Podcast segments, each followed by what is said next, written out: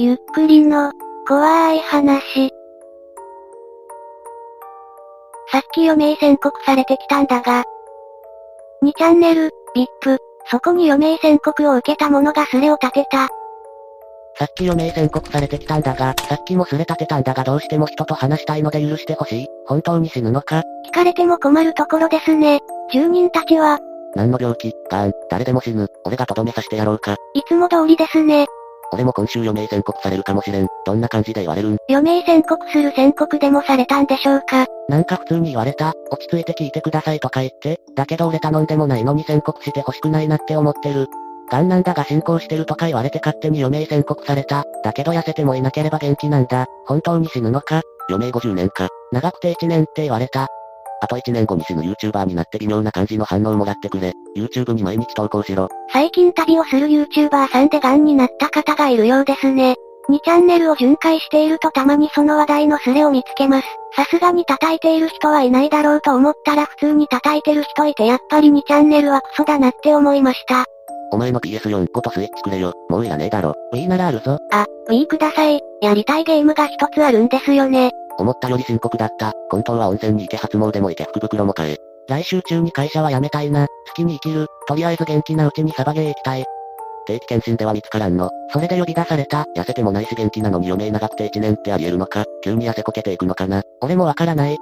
最後のお願いだ。焼肉おごってくれ。最後くらいお前がおごってやれよ。膵臓がんかね。膵臓らしい。死ぬ前に童貞卒業しとけ。悪いな。既婚者だ。子供がいないことが唯一の救いだが嫁には孤独でいて欲しくないと思ってる。日曜に、家族の有無も聞かずに、いきなり余命宣言、おかしくね。そう思う。仕事辞めるんなら自転車でシルクロード走破したいな。途中で力尽きて死ぬぞ。VIP よりガン痛に行った方が良くない。あっちは優しいよ。Twitter で同じ病気を人を探して情報交換もできる。VIP や南 J に比べれば大抵の板は優しいと思います。なんちゃい、29。よし集まってサバゲーやろうぜ。やりたいな関東ならサバゲ参加してもいいな。10年前に引退したけどまた装備揃えようか。弾速系と汎用バッテリーチャージャーとリポバッテリーだけは残してある。俺は海外製のドラグノフでスナイパーやってる。VIP でサバゲオフ会、いいですね。癌に限らず病気のトピックは専用板や専用スレに行った方がいいと思うよ。VIP にいても無駄に落ち込むことだってある。うーん、俺はここにいたい。なんて言えばいいかわからん。とりあえず少しでも長く生きられるように、それまで楽しく過ごせるように祈る。この調子なら余裕で生きれる気がするんだけどな。日曜日に余命宣告ってありえないぞ。釣られたわ。大きな病院だとあるよ。今から入れる保険あるのかなないだろ。何かやりたいことある。この一年は計画を立てて過ごすといいね。俺も余命一年のつもりで計画立てようかな。計画か。立ててみようかな。嘘末でなく本当の話だとしたら気の毒としか言いようがない。俺も今年癌が発覚して手術した。早期発見で事なきを得たが5年後の生存率は46%。再発したら同じ道だわ。苦しまないでサクッと死ねるんならそれが一番。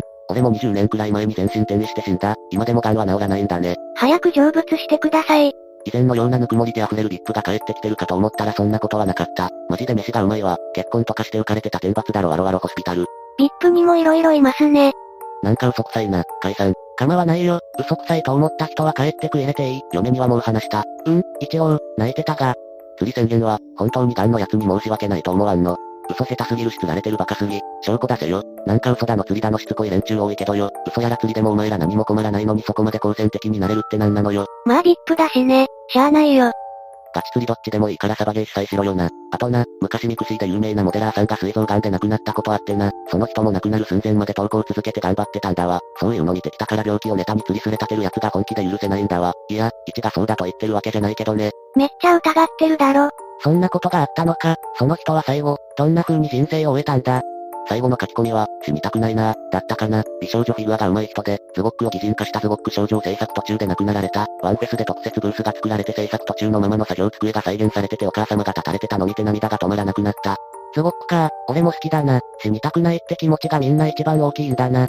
地獄で安倍ちゃんに会ったらみんな喜んでたって伝えて、俺もおめでとう。って言いたい。え、どういうこと？怖いよ。うわ、よかったこいつで、人の無念の死を茶化すような奴なら死んでも仕方ないな。安倍アンチだったのでしょうかね。あいつは死んで当然でしかないと俺は思ってる。まあ、政治家なんてそんなもんか。具体的にはどうしてそう思うの？なんていうかさ、政治家って政策をミスれば死ねって言われて政策が成功されれば神格化されるから安倍はまあ失敗してたし結構内心喜んだ奴多かったんじゃないかって思ってる。安倍さんのこと好きではないが喜びはしなかったよ私は。昔ビップで末期癌ですれ立てた奴は最後まで懸命に生きてたしお前ら生きろって言って死んでいったのに、正直一はどうでもいいな。死ぬ前に甘ギフください。こんな嘘すれ信じてる奴いるのか。嘘すれはどうでもいいから、ワールドカップを見ようぜ。釣りでも釣りじゃなくてもどうでもよくなってきてますね。こんな感じでスレは落ちていきました。あまりにも残念な感じで終わったので余命宣告関連の別の話をおまけでまとめていきます。みんなの慣れ初めを教えて。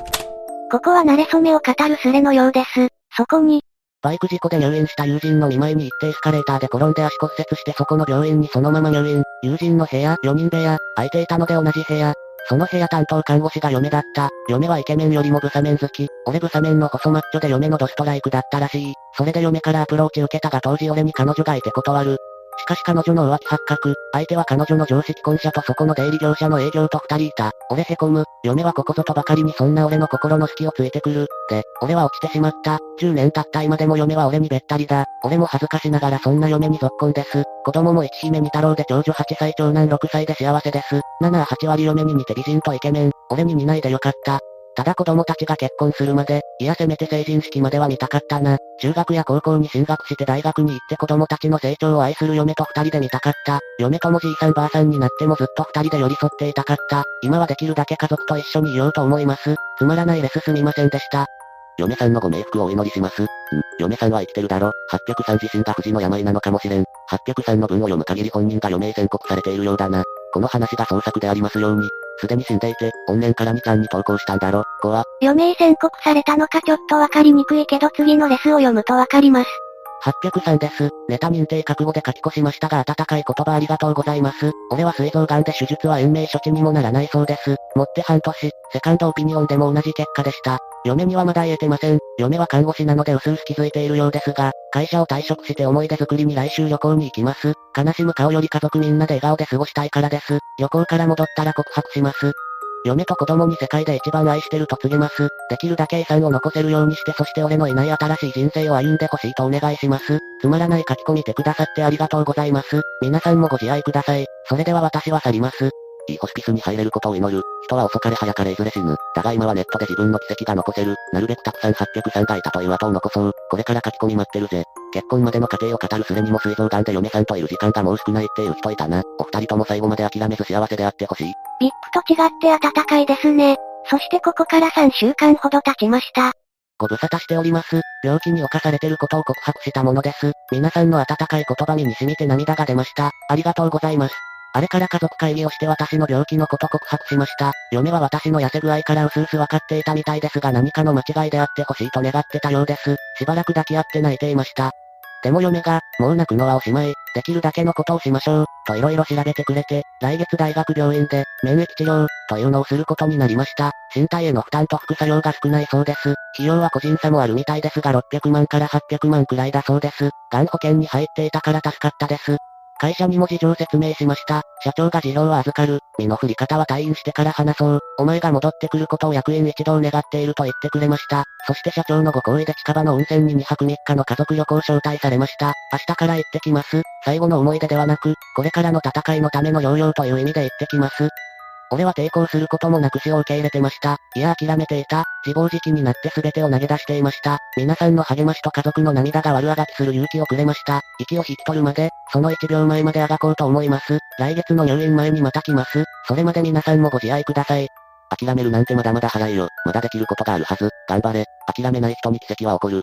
そして社長のご好意で近場の温泉に2泊3日の家族旅行招待されました。とりあえず、行為と行為の違いがわかる男になって戻ってきてくれ。え、この空気でご変換を指摘するんですか？やばいなこの人。ただのタイプにわざわざ上げ足取ったところ悪いが行為な。さらに本にも間違えていたようです。と、ここからさらに4日ほど経ちました。前すれで、行為、を、行為、と間違えたものです。指摘ありがとうございます。我ながら間違いながら笑ってしまいました。温泉は4月に震災があったため半額で行けるところです。それでも立派な旅館で食事も豪華でした。玄関先にある復興義援募金箱にわずかですが募金してきました。近場の旅行でしたが癒されました。おかげで何か吹っ切れました。10月3日から国立病院へ入院し癌が転移してないかの検査を受けた後専門の病院へ移転する予定です。入院は無菌室になるそうです。子供たちが寂しがって離れないので昨日の晩温泉から帰ってきてきてから家族4人で川の字になって寝ています。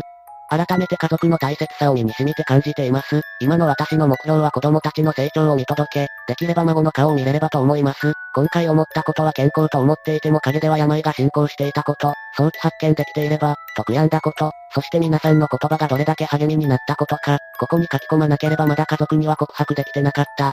背中を押していただき本当に感謝してます。皆さんも健康診断だけではなく個人的にも検査を受けることをお勧めします。退院できたらまた書き込みに来ます。万が一の時には嫁に頼みますので、その時はよろしくお願いします。本当にありがとうございます。皆様もご自愛ください。お前には3桁まで生きて孫ひ孫に囲まれて笑顔で死ぬ呪いをかけた。ヤシャゴまで行かないと許さない。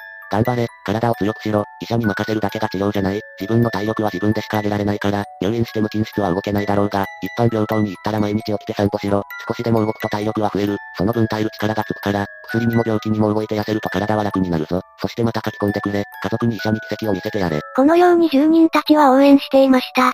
それから数ヶ月後のことでした。すれ違だと思いますが、報告させてください。まだ悲しみが大きく文章がおかしくなりますがあらかじめご了承ください。9月と10月にレスした803の友人です。私は前すれで803が書いていたバイク事故で入院していたものです。彼からここの住人たちにお世話になったからもしもの時は報告してほしいと頼まれてレスしています。彼は先月11月10日、2点に召されました。最後は奥さんと子供たちに見送られて幸せそうでした。彼は生前に言ってました。ここのスレの住人に励まされて悔いのない最後を遂げられる。人生一辺の悔いなしとはいかないけど妻や子供たちに覚悟を決める時間をもらえた。もちろん私も含めて、本当に感謝している、と。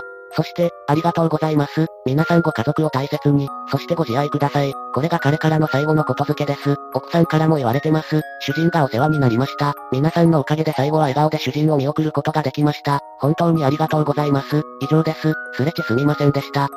ご冥福をお祈りします。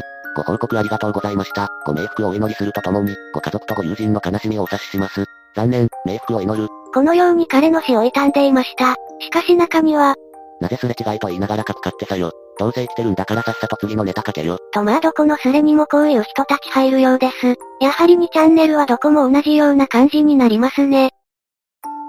いかがでしたか？余命宣告されてもその人の人間性によって応援されないこともあるようです。最初のスレは途中までしか読まずにまとめ始めたら最後が残念すぎて驚きました。